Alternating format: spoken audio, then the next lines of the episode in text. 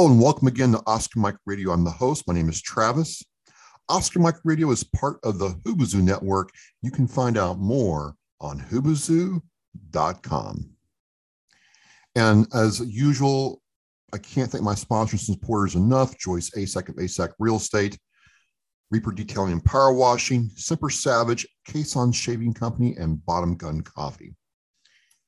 And I cannot begin to tell you, ladies and gentlemen, how excited I am right now. This has taken over two years to happen. This man sitting to my left, maybe right on your screen, but it has taken two years to get here. May I introduce Guy Bensing to Oscar Mike Radio? Guy, welcome. Oh, thank you, thank you, man. Uh, my nickname's the Hawaii Blues fan, so um, you know like I said, I, I, you know I'm smiling about it. It's not laughing. It's the fact that you know we both made a commitment to this and we stuck through it. So that's why I'm smiling about it. Yeah, you've been doing this for a while. So we're going to get into what this is. You see all that blue back there, which he can explain. But you know, you're you're a veteran. You served in the Navy. Why don't you start us off with you know your your military service, if you would? Okay, um, I joined the Navy in 1987 out of high school. I actually went to uh, a military high school. I went to St. Louis NJROTC, Naval Junior Reserve Officer Training Corps at Cleveland High School. I was one in one of the first few classes of that. So we were a pilot program. Unfortunately, this year was the last year of that program. So it lasted 30 something years. Um, I joined the Navy. I was a gas turbine system mechanic.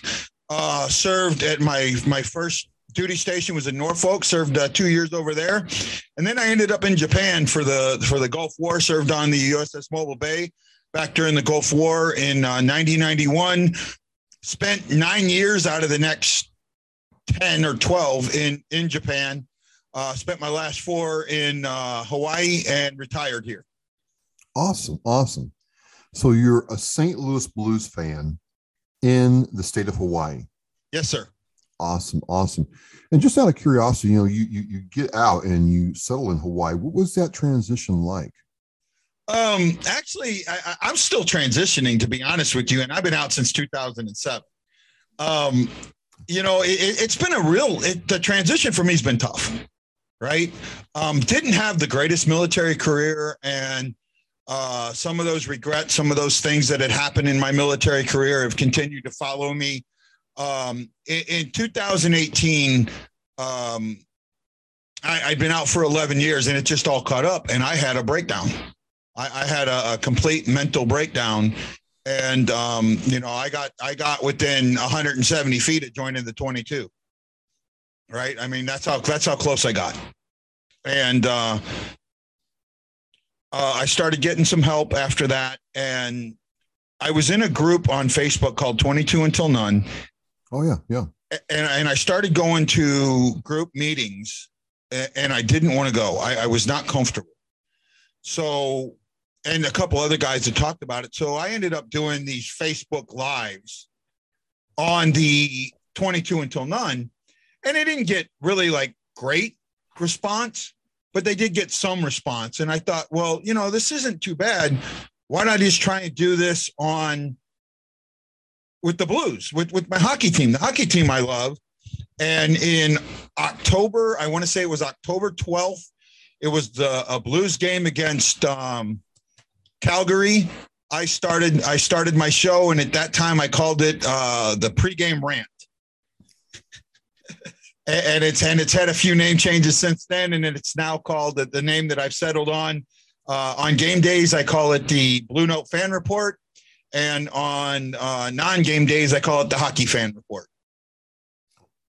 Well, so did the starting the show kind of help you bounce back in a way? I know you're still transitioning. Yeah. It's very interesting you said that, but it sounds like getting this hockey show really kind of helped you find something. It, it, it did. It was my therapy right it, it really it really was my therapy it was it was my my chance to get out and and and, and do something and, and, do something that i was comfortable with um, what had set off my uh, episode was i had lost my job you know and, and i had no prospects and, and, a lot of other things um, a, a lot of ugliness bubbled to the surface right? I mean, a lot of ugliness bubbled to the surface. This happened in, in February, and I don't start going to group until July, right? So, so there's that period, and while even in that period, I wasn't comfortable in my own skin.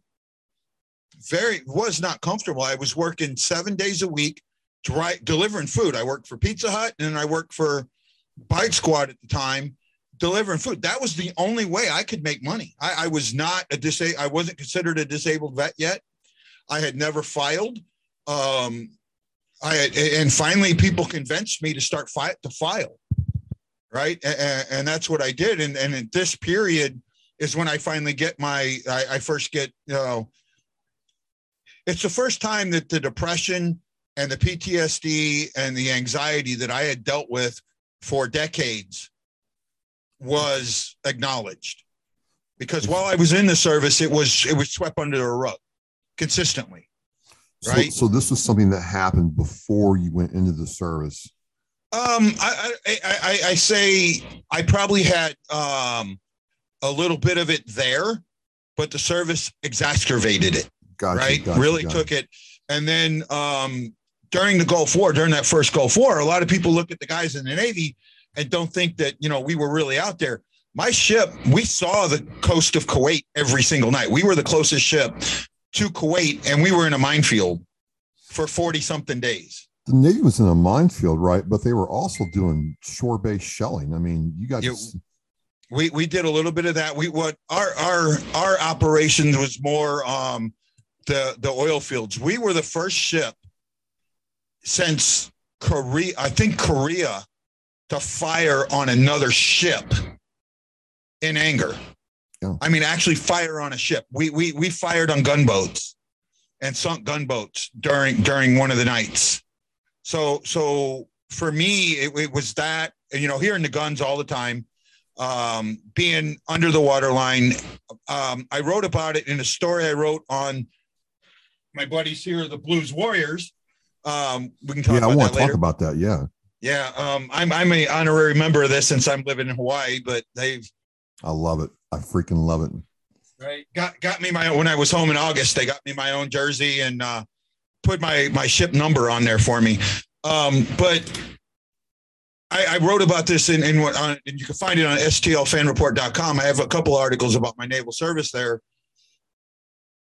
One night, you know, I remember hearing a big old hunk of metal bounce against the side of the skin of the ship in the engine room.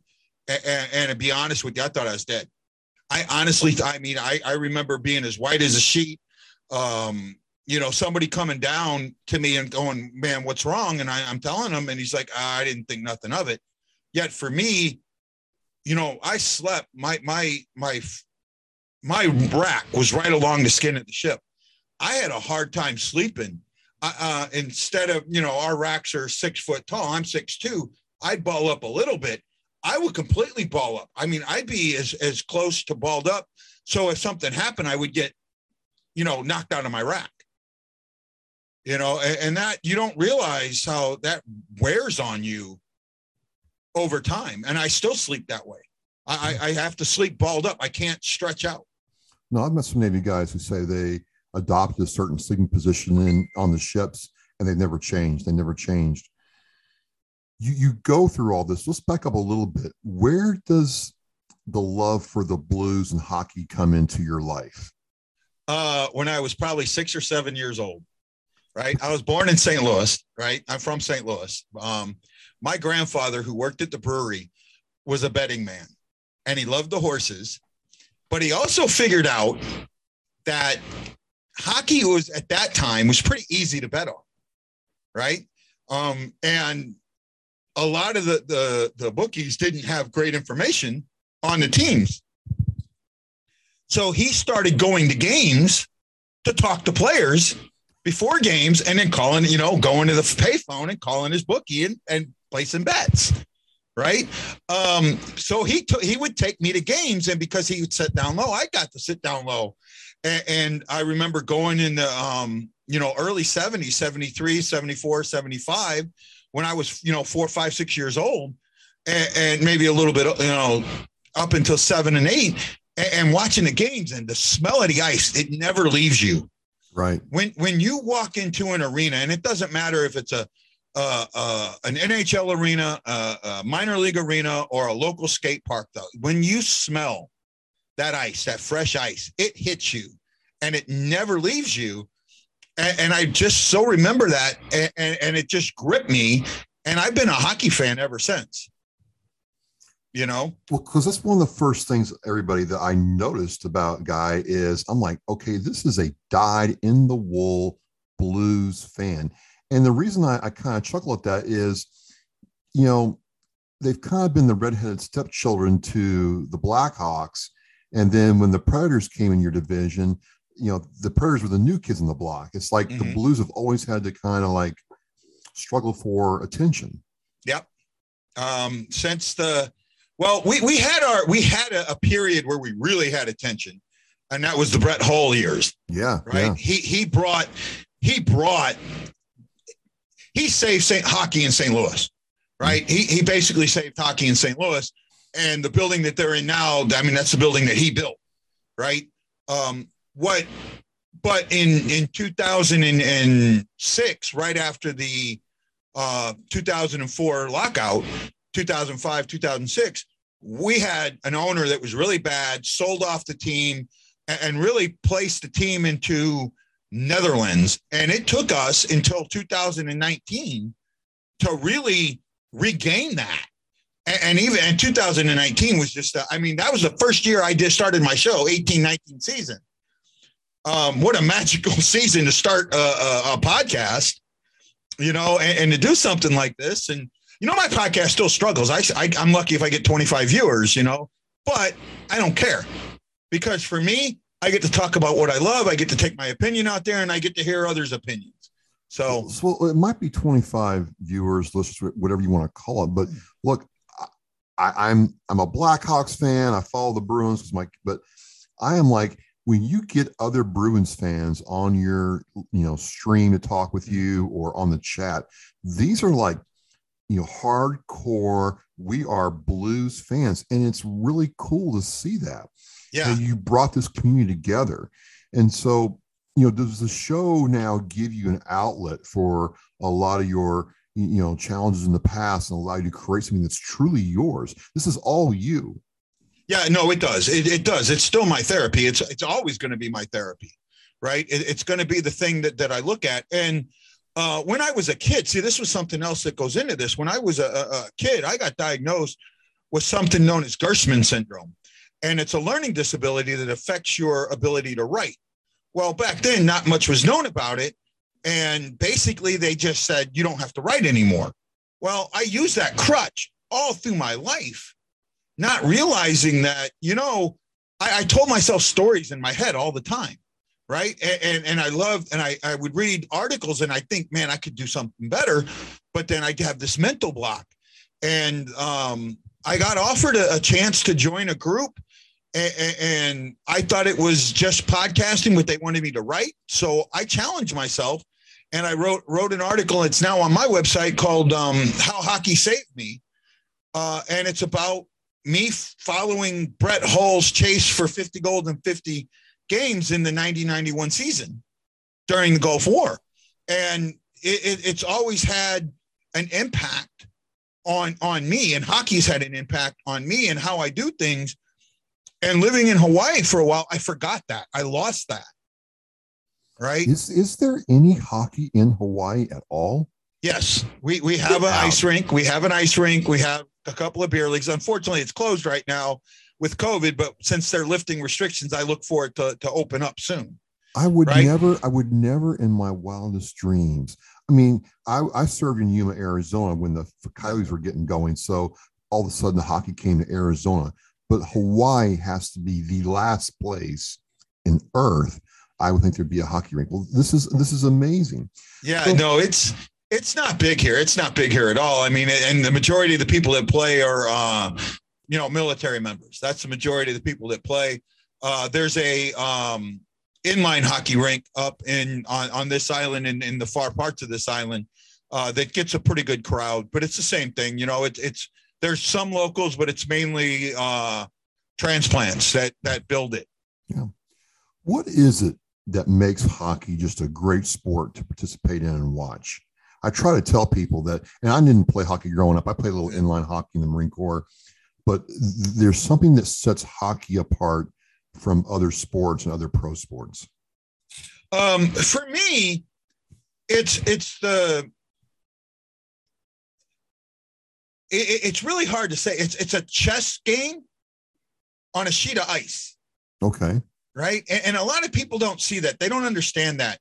Um, you know, they think football is a chess game, and it's football to me is nowhere near the chess game that hockey is. I would agree. I would agree. Because hockey, everything's happening at once, and you have to adjust to those things happening. Like I talk um, on my show consistently about the neutral zone and how important it is. And I compare that to those thinner four squares of a chessboard, right? Any, anyone that's serious about chess will tell you that those are the squares that you have to control to win a chess game. Well, it's the same thing with the hockey. With hockey, you have to control the center of the ice, and you're doing this on a on, on a micro thin blade at 20 miles an hour. Right? Um, slap with a puck that that's hard going 90 miles an hour. Right? And with bodies, 200 pound bodies crashing into each other at 20 miles an hour. Um, I remember seeing something on sports science where they compared the hits in the sports. And, and the hit of a hockey got up to three G's three times the force of a gravity. That was what a hit in hockey was. Compare, and, and I think football was at like one G and basketball was negative five G's. Right? I think they put a a, a, a catcher collision at, at like a G and a half. Well, it just the whole neutral zone chess game, understanding how um, you know icing works and how the defense has to play off the offense in real time right you mm-hmm. know yeah we we like watching the forwards and they're the, they're the flash and dash guys but you know a defender will make and break you you know the psychology of a goaltender like i would read stuff about how goaltenders really are wired differently than they have to be right right this yeah. this whole uh, well first of all uh, a goaltender and a catcher are kind of the same. You know, they say the same thing about catchers, right? And and to me, probably the greatest defensive catcher in the league, if not the greatest catcher, is Yadier Molina. Yeah. And, and Yadier, he has when he's behind the plate, his mentality changes. He's he's a different person behind the plate than he is when he's not when he's not behind the plate, and, and he has to to to to portray that and he's got to have that air of superiority sometimes. Well, a, a hockey goalie, you have to understand that they're wearing these pads, these these, and they're letting this this hard rubber puck get fired at them at 90 miles. Al MacInnis would fire the puck at 110 miles an hour. 110 miles an hour. Think about this. This puck traveling 100 feet, or, or, or even less than that, 70 feet, at 100 miles an hour, how quick that gets there. Right. And, and, at least stop it or try to get in front of it on purpose. Yeah. Right. And, and purposely get in front of it, you know, and, you know, or catch it or, or knock it out of the way. You know, it, it just, th- these guys have got to have a different mindset. And then they've got to be a quarterback. They've got to be a catcher. They've got, excuse me, they've got to constantly pay attention. And that, one of the one of the most infamous moments in Blues history is because a goaltender wasn't paying attention. Right? And yeah. I think you I think you know what I'm talking about. Game 7, the second round and I want to say it was 95 or 96 playoffs against Detroit, right? Jon Casey's in net, uh, Grant Fuhr's injured. Um, they take it all the way to double overtime and Stevie Yzerman notices that Casey's not paying attention, fires the puck from the blue line and ends that game and that series. Right? That but that but they don't make it to the to the playoffs because that series just took so much out of them.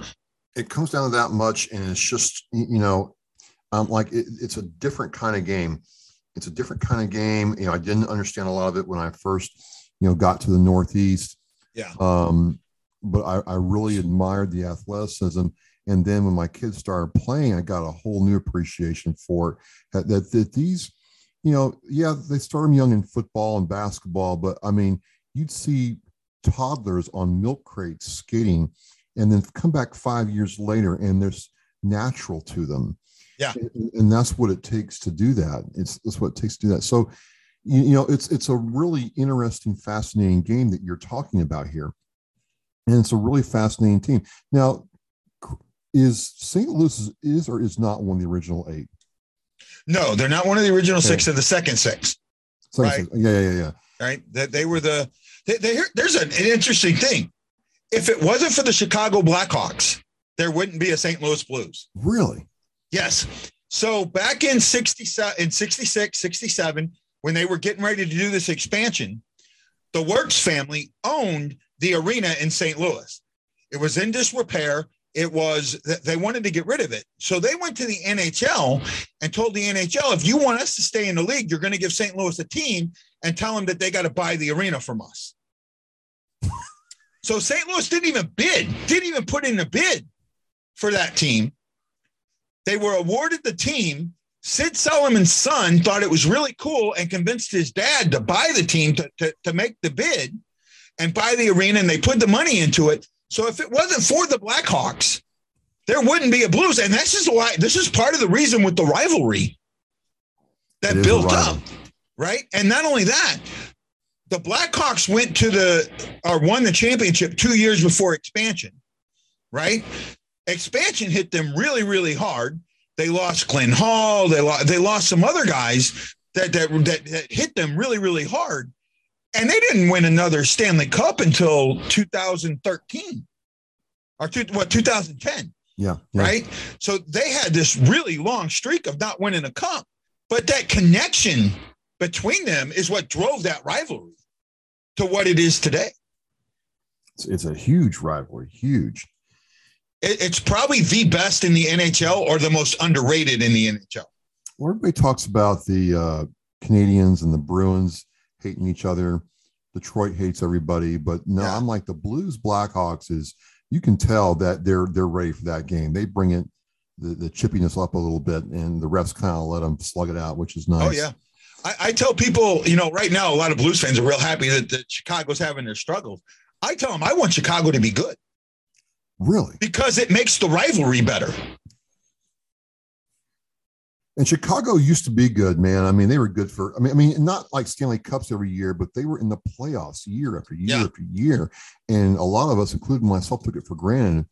They let you know Coach Q go, and well, we're we're seeing, you know, the gutting of the team. I mean, it's going to be a different team, but you know, you're you're you're you're doing this right. You decide to create this show, mm-hmm. and here's what here's where I really kind of want you to spend some time with me is I, I have been doing this for a while. You've been doing this for a while, but I don't think people really appreciate what it takes to say I'm going to do this, and then do it for not a couple months or a season, but for years. You've done this for years. Yeah. So what goes into this this drive to create your show and maybe five people watch it, maybe 200 people watch it, but yeah. but what's it mean to you to create your report and talk about the game you love? Okay. Well, my show is my show's morphed a lot, right? Yeah. So it started out as just this little live pregame rant that I recorded and put in groups. And then I, I found some uh, software that would allow me to add, you know, video editing software.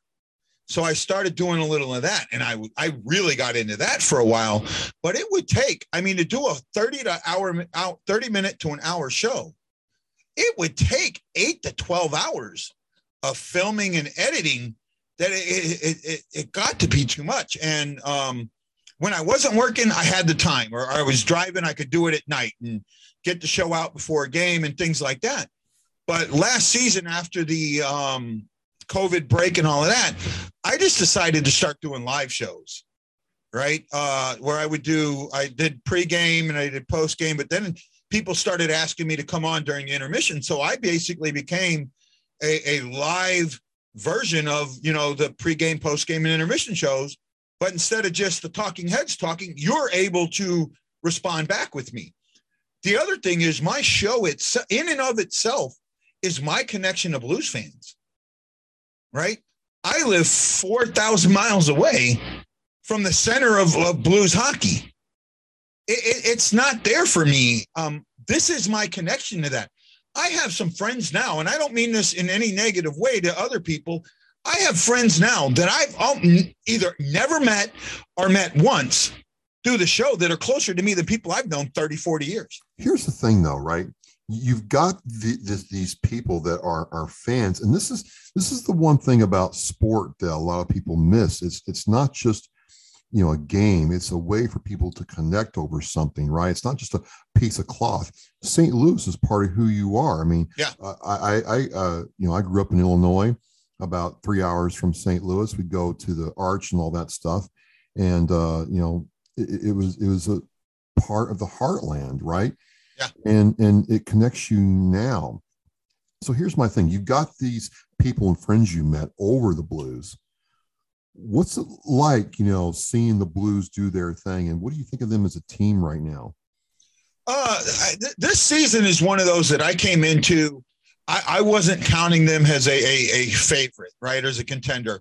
I, I, thought that they could they were a playoff team uh that they they had some things that they had a lot of question marks. One of the question marks was goaltending. Um they had some question marks with vladimir Tarasenko.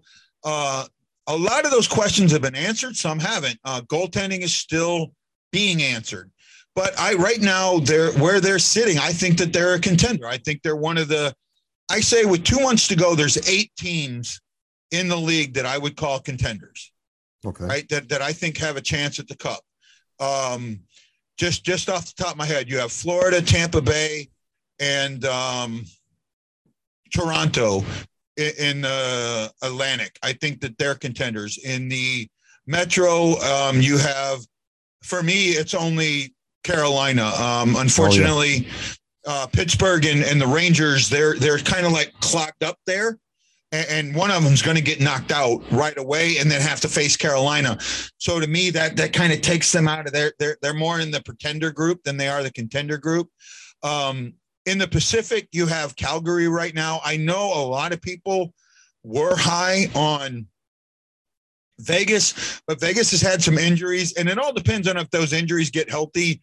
Um, they're they're kind of taking the Tampa Bay route and using the LTIR to hopefully help them in the playoffs. I just don't think that they're strong enough as a team to have those players come back and help them in the in the playoffs. Uh, Calgary there is, is the one that I think there, and then in the Central, I think you have three teams that you could be considered contenders.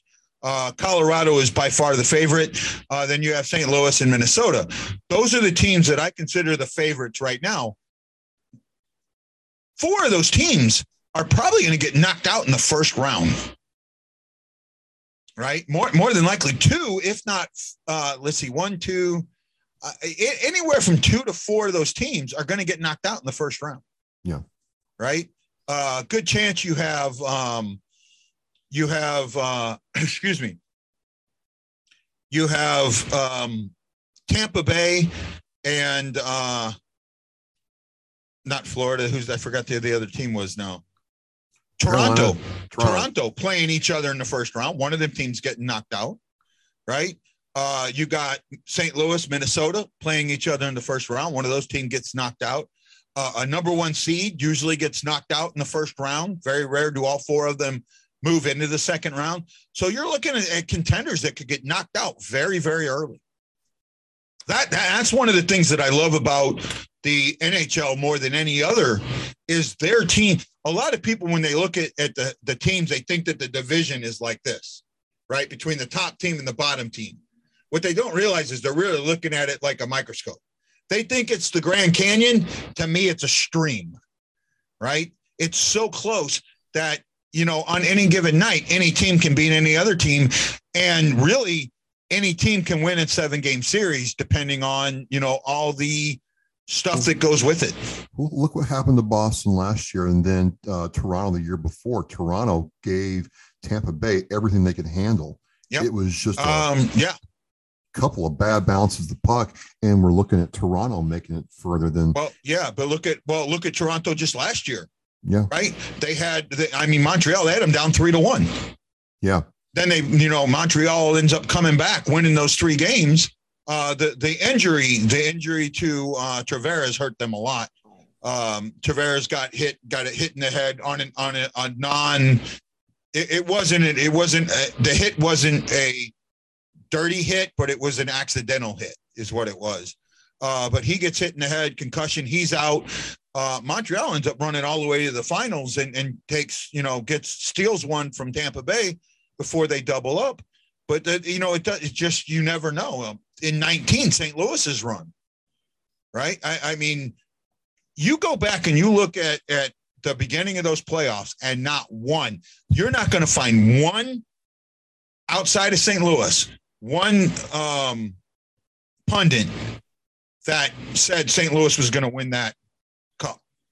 Not one. Absolutely, absolutely. And that's what makes the game so great. I just want to touch on the fans real quick. I mean, one thing I noticed is, you know, baseball fans are kind of wishy washy. Football fans are, are a little bit more solid. But, you know, if you say that you're a, a fan of the Detroit Red Wings, you're getting buried with that jersey and an octopus in your cactus, right? I mean, yeah. in your casket, right? You, you really believe that there's something that separates the hockey fan. The one thing that I liked was uh, last year when the New York Islanders fans got up and sang the national anthem, you know, with that person, the crowd, the whole the whole arena was was lit up.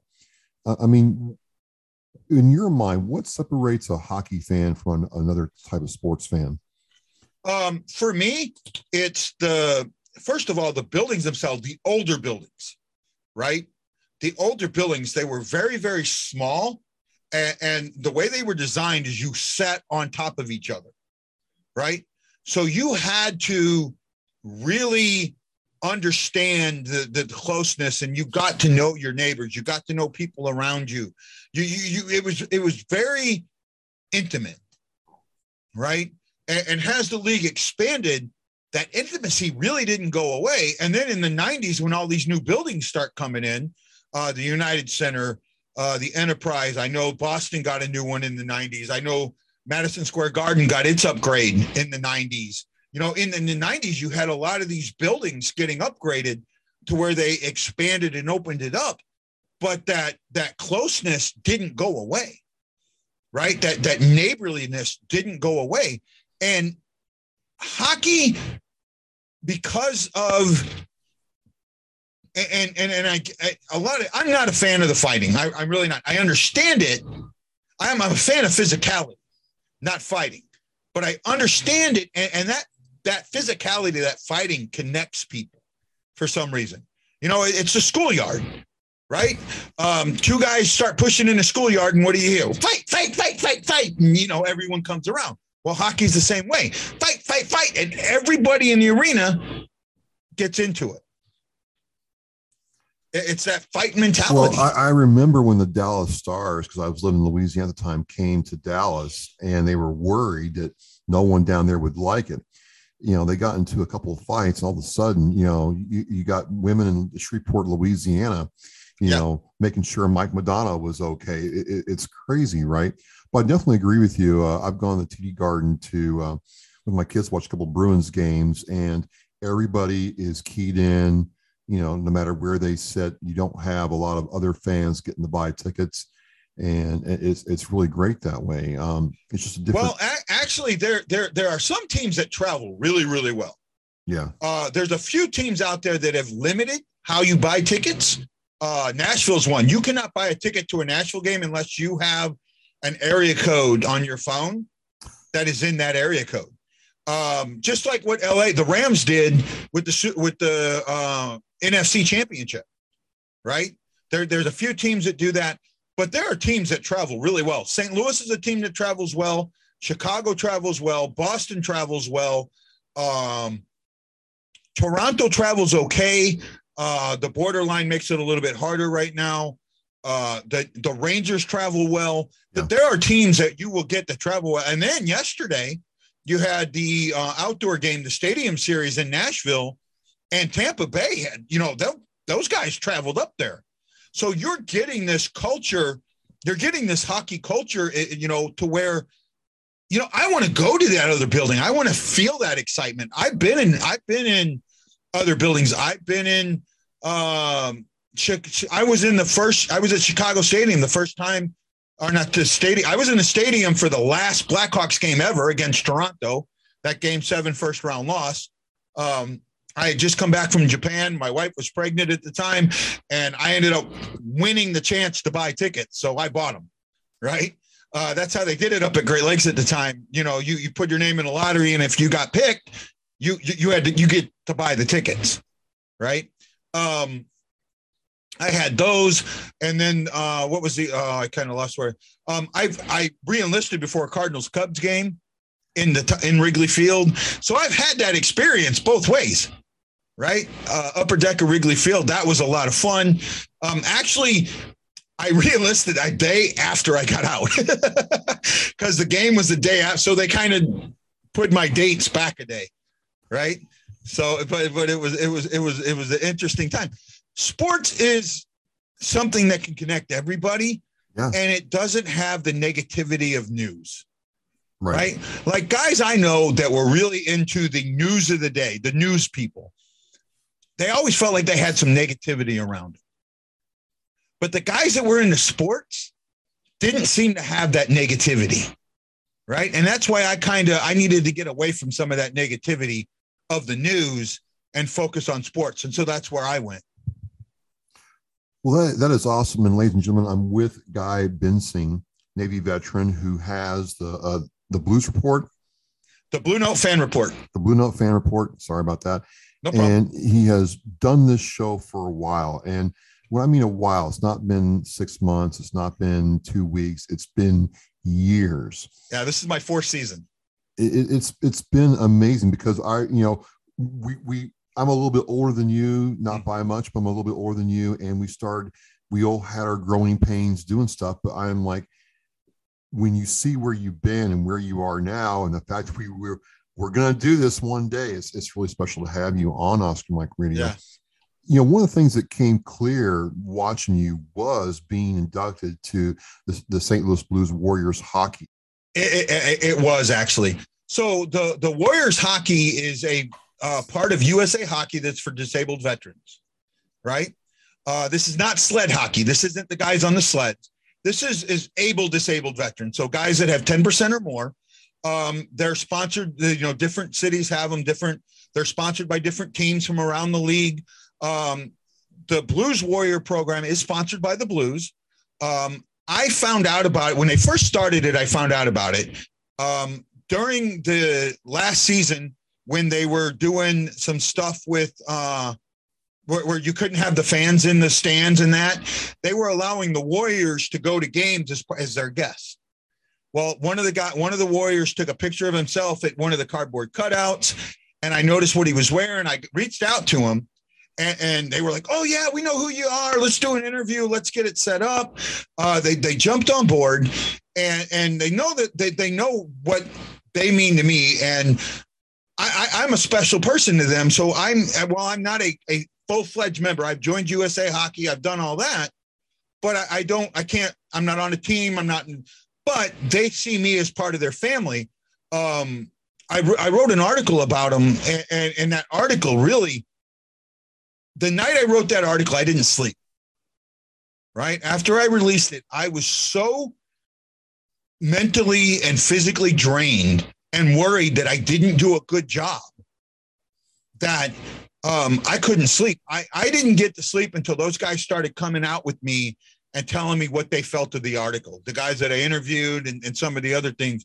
And, and, then there's been a connection since then. Um, they they absolutely said you were going to get you a jersey. Uh, you have to. There's usually this waiting period, but since I can't go to practices, they they set me up with a jersey, and I was home in October or in August. They they gave it to me, and then the next practice I broke my wrist. right, but uh, I, I, I want to get back. You know, someday, hopefully, I'll get back and I'll be a full fledged member of them. Warrior hockey to me is a chance to do some. It, it, it's wearing that, you know, yeah, officially yeah. wearing that. I'm never gonna wear. I'm never gonna wear this. Hell, I can't even get. I can't even get the Blues to recognize me as a, a media member to do interviews. So I know I'm never going to wear that, but I do get to wear that. I do get the chance to show my pride, not only in the team that I've loved for decades, but in the service that I had. And, and it's a chance for me. It's, it's a, in my eyes, it's a little bit of redemption. My career sucked. I, I did not have a great 20 year career, right?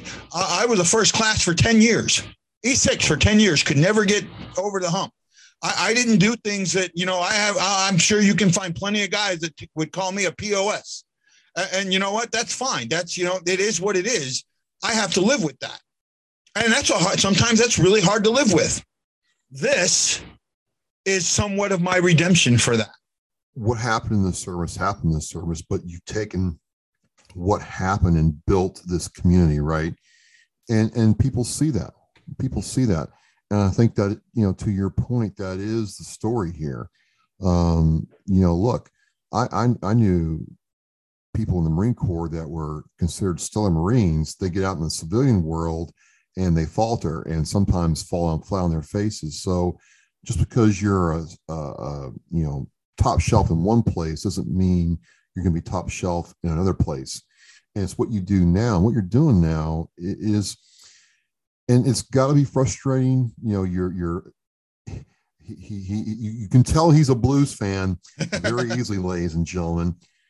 Um, but I, I, like the fact that okay, the Blues haven't recognized you yet, but you are recognizable as a blues fan, a hockey team that's been around for a long time in a sport that you know goes back over a century now, mm-hmm. and and you keep that connection alive because you know a lot of people you know, in New England don't necessarily think blues when they think top tier hockey teams. It's the Bruins, it's the the Leafs and the and the um the Hab, the, the Canadiens, right? Yeah. But the Blues hold a place in NHL history. Yeah. Part of the lore, part of the story. You know, uh, Grant Fuhr is a story in of himself. You know, that was a major thing. You know, I remember Brett Hull leading the Blues to go to the Stars to win a cup, kind of like Ray Bourque did. Yeah and everybody kind of understood what was going on there, even though it sucked that the Blues couldn't get him to the promised land. That well, happens. Well, well, actually, so so that, that, that, there's an interesting story there. Now, first of all, Brett Hull is by by far and above my favorite player. I've met him twice. I met him once after the Gulf War. You met him? Um, because okay. uh, I have I've interviewed Garry Unger, and if you if you're a hockey fan of any ilk, the first thing you got to wonder is why Garry Unger's not in the Hall of Fame, and you know exactly who Garry Unger is. um, but Brett Hull, basically his time in St. Louis wore thin, right? And and he he came back to him after some and said, "Hey, you know, I'll accept your agreement." And they told him, "You know, you know what? We're going to pull the agreement. It's off the table." And, and and you know, he had to make a choice to go somewhere else. And you know, it sucks that he got a cup somewhere else. It really does. And and there's uh, times where you know I wish he could have gotten the cup in St. Louis, but St. Louis had bad owners for a long time, and even owners that tried to do good didn't weren't foretelling, right? They they looked at the here and now, and, and you can't look at the here and now. Sometimes you got to look to the future, and they didn't do that.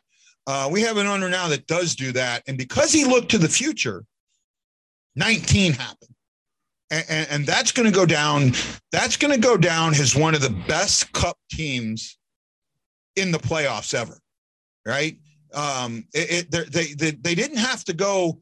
I think it was like what was it? Um, uh, I want to say the Kings went like 16 and 2 in one of their runs or 16 and 4 they lost four games in the whole playoffs but they made a run where they were not favored in any of the um any of the series I don't think they were favored in any of the series.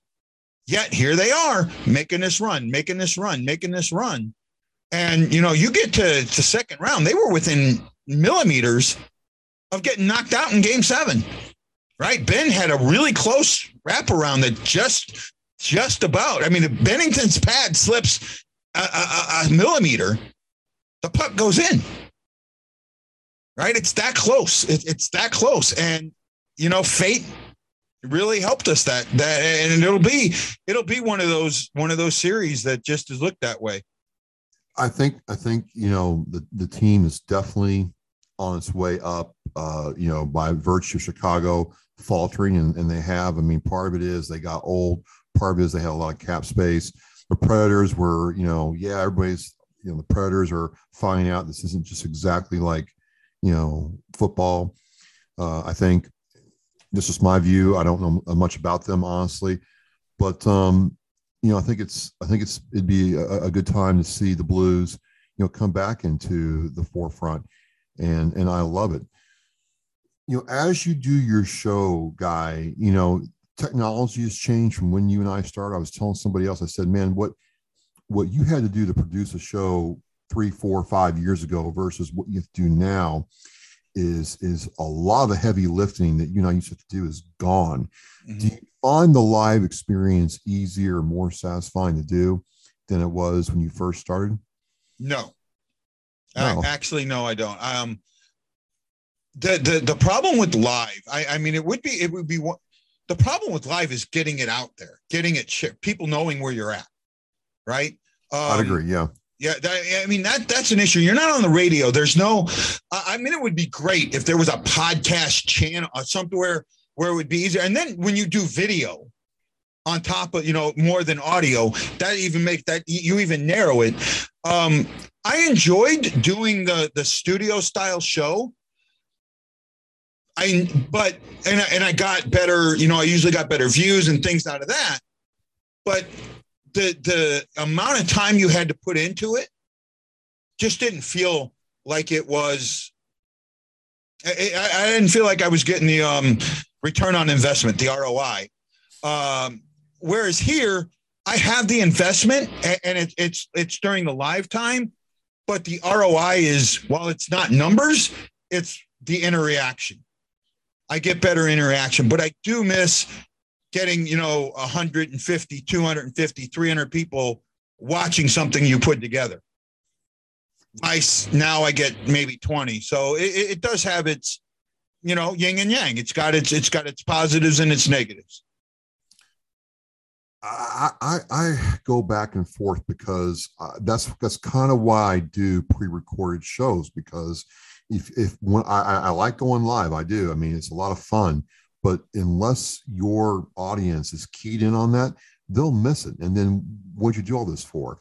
Yeah. and i will admit yeah it's a lot of work going back on the video editor and the audio getting them to match up and and, and do it right. Um it, there certainly there's a skill level that i kind of like. I kind of like you know seeing like okay this was all messed up or i yeah. you know i'm gonna cut a couple a couple of our little you know oopses out of here tonight. No problem but making all that work right? But it, it is a lot of effort.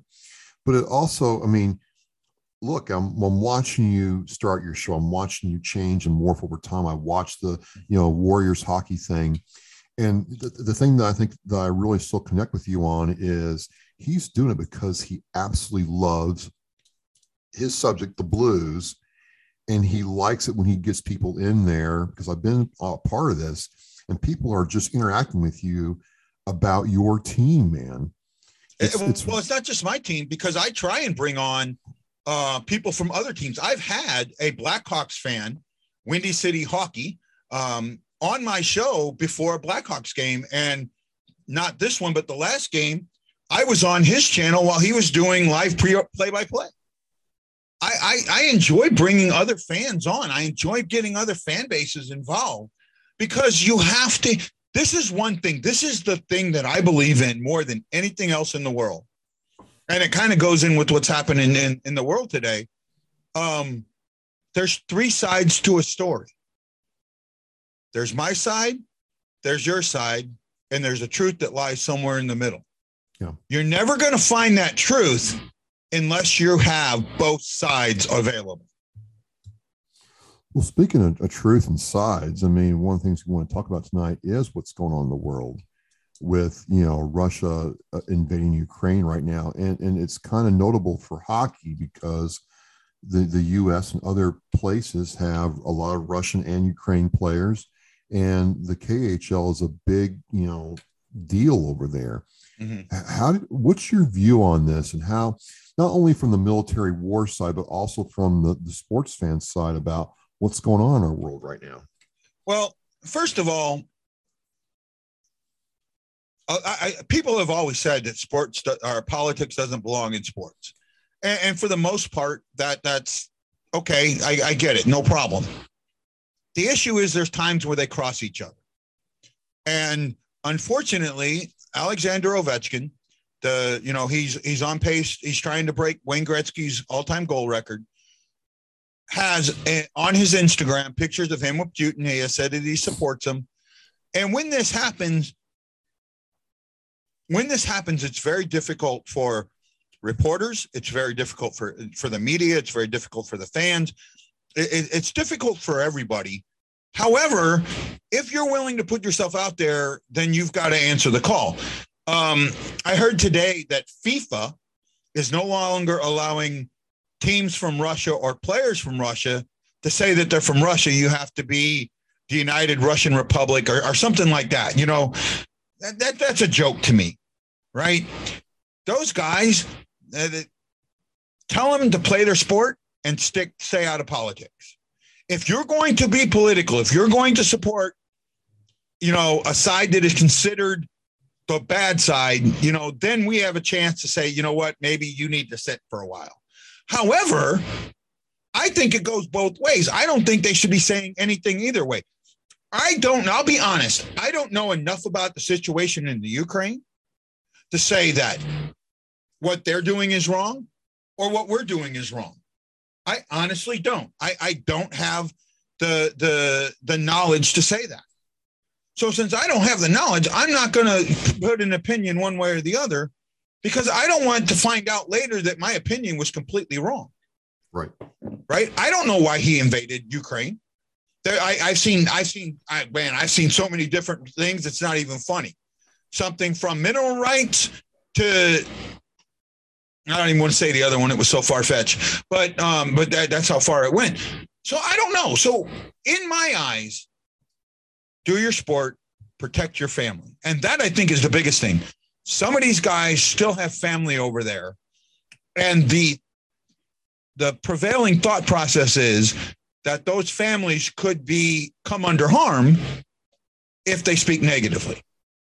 Um, one of the players, uh, uh, Neri Panarin, um, had some, you know, basically what was considered false charges laid against him by the government because he spoke against it.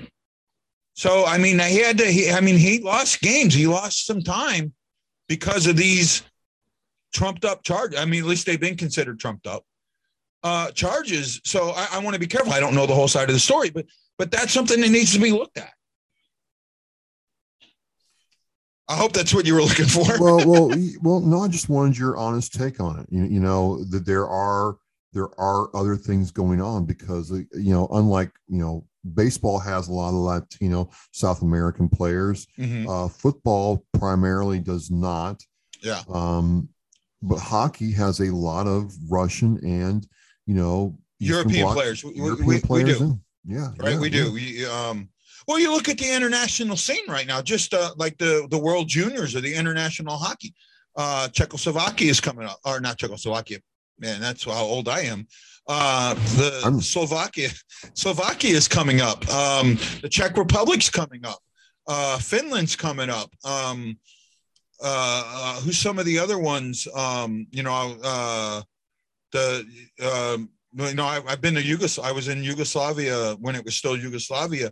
The, those countries, those um, what were former Russian republics or whatever, and, and when it comes to hockey, they're coming up because for Russia, in in winter in the Winter Olympics, the hockey gold medal was the only medal. Right. Right. That was it. Uh, at the Sochi games, the pl- Russian players told you that was the only medal that they wanted. That was it. That was the only medal that Russia was worried about. They didn't care if they won every other medal. If they didn't win the gold medal in hockey, which they didn't, but that was the medal that they were concerned with. So in doing that, they used that reach of theirs to create this, you know, the, the ground up um, hockey culture in in that area, uh, the KHL is is is not a step below the NHL, but it's it's it's a step above our minors, right? And, and it is a can be a good league. Um, really, for me, let the players play. Right? Don't worry about the politics until it rears, until it gets to that point. Right now, other than Alexander Ovechkin, I don't think it's at that point. Yeah. Yeah. Well, it, it just, I don't know. We, we have sport to unite us. Uh, sport has been used to try to divide us too. Um, you, know, I, I, I read something about the K, KHL that run very differently than the NHL. Oh, well, of- I, I, mean, th- there was there there was a time when the KHL was de- was definitely rollerball. Right. Do you, do you remember those movies, Rollerball? yeah. Right. They, they were, they, there were guys, I remember talking to guys. I've had guys on the show that have played in the KHL. I've had former members that have told me they asked to get paid in US dollars every game. Right. And then um, I don't remember which player it was. He told a story, and not on my show, but I, re- I remember reading this of he got paid in US dollars. And as soon as he walked out of the locker room, he got robbed. And he got robbed by the team because they didn't have the money to pay him. Right? I, I mean, but but the KHL has gotten better. It, it, it's getting better. Um, the, the KHL is going to be, it's not going to rival the NHL, but it's definitely going to help the NHL. And there's a lot of US players that go over there and play. Yeah, one thing I was going to ask you, you know, as we're winding down here is, you know, from, you know, I, I use this term loosely. Um, you know, when I coach my son's hockey team, mm. I was just a, you know, papered uh, door opener and shutter and water bottle guy. Um, you know, I stood where the defense was and got the kids on the ice and off the ice. But one thing I noticed from the USA Hockey's program, and you know, I, I was told that you have to go through all the training and everything, right? Is it just seems like that USA Hockey is working very hard to de- to make sure players are developed the right way at a young age. And I didn't know if that's just you know us doing that, or is it to compete with the European nations that are that are doing this, or is, is the U.S. wanting to reassert itself as a hockey superpower again? I, I think internationally, the U.S. still lags behind everybody else. Yeah. Uh, in the World Juniors, they do end up gold medal, silver medal, bronze. So they they are coming up. But in the worlds, we don't do so well. One of the reasons we don't do so good in the worlds is the worlds are held at the same time as the NHL playoffs. So unless the team gets knocked out in the first round, they don't have really high end NHL players over there, right? Um, and then some of the the higher end from other countries go too. So it, it's it, it's a good international game. But USA Hockey really only looked at the Olympics, you know, a four year thing. They didn't look at the juniors or the worlds as something that was important to them. What what's changed that is the women's game. The women's game has changed that, and, and now they're looking. They're starting to do what Canada's doing. I'll tell you something I wish we had here. I know we have the USHL, but it's not very big. I wish it was. Um, the the the or the U.S. Development League, like Canadian, the minor junior, the juniors in in Canada right? I would rather our guys play juniors in the US than in Canada. But right now, they know if they want to get drafted or get their skill level up, they've got to go to Canada. We need to bring that to the US. Yeah. We need to bring that style of game and that style of um, taking care of 18 and 19 year olds to the US. And, and that's what I think would really help our, our development program. Well, the you know the one thing people don't understand, and, and I learned this the hard way, is I thought, well, hey, you know, the kid can start off with town hockey and go all the way to the NHL. I didn't realize that about you know 13, 14 years old, a parent could sign over their child to some coach or some coaching development you know house, and that's those are the kids that are really good that get picked up by all the D1 schools if they're in the U.S. or the Canadian system, and you've got to as a parent spend a ton of money to get your kid good enough to be in the NHL. It's just the way it is. Yeah, that that's the one negative with hockey. Hockey is an expensive, expensive sport. right?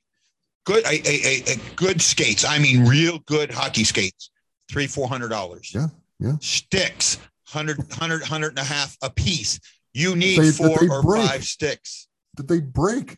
Yeah, um, you need four or five sticks. I have you, you, you can't see it, but I have a signed Mike Hoffman stick hanging my jerseys up. You know, I got lucky with that. I have an, uh, another stick that I use, a professional stick that I use that I got from from someone that I know connected to the Blues. But that stick is a 200, I mean, new is a $250 stick. Right, right. Right. Uh, the pads, the shoulder pads, they're 150 bucks. The the hockey pants, they're 250 bucks. You wear these out, you go through them um, to get the ice time. You know, it's a hundred dollars a game. Yep. Yeah, I mean, you can easily be in the uh, ten thousand dollars a season. Yep. For a junior player, right? For for and I'm talking a kid, you know, seven eight years old, ten grand. Right. Um. Very few other sports require that. I mean, the closest one would be football.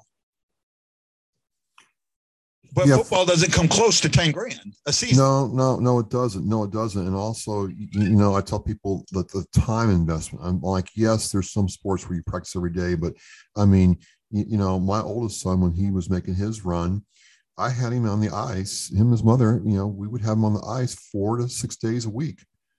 And, and that was, and, and a lot of the practices were for school five o'clock in the morning, six o'clock in the morning, you know, it, it, it, it's crazy, but you, you know, um, it, it's amazing what what what these what these individuals become become. Well, I, I just you know it's taken a while, and I, and here's my promise to you guys: it's not going to be two more years before I have you back on. No, no, no. I'm thinking, I'm thinking, you know, as we go deep in the playoffs, I'm going to have to have you check back in, and definitely, maybe, maybe we'll do that, right? I, am going to promise you right now, we're gonna we're gonna have a check in during the playoffs, maybe a couple, and definitely um, for the kickoff of the 2022-2023 season, that'd be cool. Yeah, that'd absolutely, cool. man. Anytime, anytime you want to do it, I'm I'm open for you, bud. And anytime you want to come on and talk hockey with me on my show, I'm open for that too. Well, I, I don't know nearly the, the maybe I'll get my son to join me because my oldest is like super into it.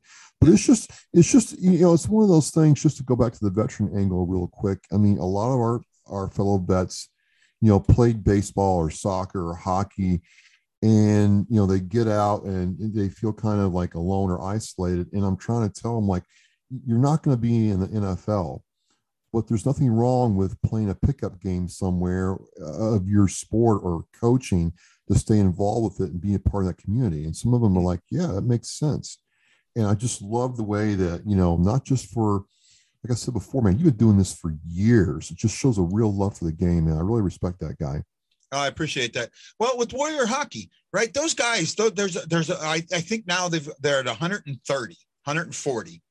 That, that those 30 and 40 are on a waiting list, right? I actually, I think they just started an Echo 15 because mm-hmm. they have so much interest, right? Um, but they're a family. I mean, one of the things that I wrote about in the story was they had a guy come to a practice and another guy noticed that his he had that look. He had that look and they pulled him aside. They stopped practice, they pulled him aside and found out, yeah, he was he was well ready to do it. And, and, and they they got him into a treatment program, they helped him out. And, and now that guy's a dad. Oh, right. Man. He just had, he just had a, uh, a child not too long ago. And, and you can see that the team really helped him get to that next level right? And, and and, that's something that you need to to remember is that us veterans no matter what we went through it doesn't matter if you served in wartime or peacetime you still served. And you have an understanding you have a connection that doesn't go away right? Uh, one of the hardest things for me is when someone says thank you for your service. I don't know how to respond. I usually just say thank you back yeah, that, that's kind of what I do. I, I, mean, I didn't serve in combat, so it's like, all right. Um, I I'm very like, thank you, and, and don't make a big deal of it. And, and I, I gotta tell you, man, the reason I do that is there was a time in our country where that didn't happen. You know, guys were spit on and and, and ostracized. So I take it with a grain uh, uh, uh, of grace. Yeah, no, it, it, it is. It is. It's nice to see that. I'll tell you what. I, I mean, I remember. So when I came back when I came back from the Gulf War, I was stationed in Japan. And when we came back on the base, we were looked at as returning heroes or whatever you want to say it. But outside in town, not so much. Yeah. Right. There, there, there, there wasn't this this feeling. Um, I was in Japan when they brought new carriers over. The the protest. There, there were protests over it. There, there, there's still a lot of that, that that happens today. So you see both ends of it. Yeah. Right. You see both ends of it. Um, I, I know, you know, I don't look down on anybody because they didn't serve in combat. Um, and I don't look on another combat bat as an equal because I look at my combat differently. Right. Um, the guys that served in Iraq are different than guys that served, you know, in the Navy during Iraq or, or, or during that period. But the mental fortitude that you have to have and the alertness that you're on on a daily basis doesn't matter if you in peacetime or not it takes a toll. It really does. And, and when we understand the toll that's taken that is when we get to that point of uh, brotherhood. Well, I, I definitely, you know, agree. I mean, you know, I didn't serve in combat, but you know, it changed my life, changed a lot of things that you know I did. I look at things differently, for sure, for sure.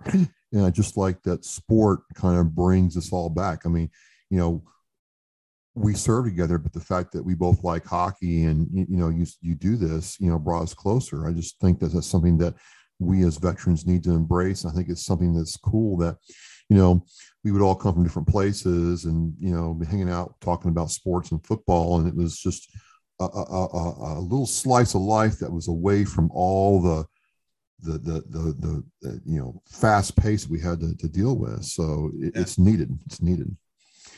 Well so here's my promise. I'm going to look at the may june time frame to talk about hockey playoffs. Yep. They'll be in full swing then. I'm going to have you back on when the season kicks off and definitely, you know, I I, I want to see you grow, man. So let's let's make that happen. Any way I can help you out. I've I've thoroughly enjoyed this. I know it's taken a while. it's not going to be two years next time. no, it's not. It's, it's not. No, it, it's not an issue. But I remember the first. Uh, so you had posted something in 22 until none, yeah. and you were you had someone talking about hockey, a veteran dealing with hockey on the show at that time. And I was like, hey, wait a minute, man, I'm doing the same damn thing. Don't forget about me. And that's how we connected. And, and, and we've, you know, you've done, you, you, we've had our different things going on, and that's fine. But, you know, it's the fact that we made a commitment to each other and we followed through on it. And that's what's important. It's not the time period. It's really not. It's the commitment, right? No, You're man. committed to your show. I'm committed to my show. I'm committed to my website. Uh, I'm committed to my YouTube page, my Facebook page, all of that. So, you know, you know, yeah, you know, do I make money from it? No. Would I like to? Hell yeah.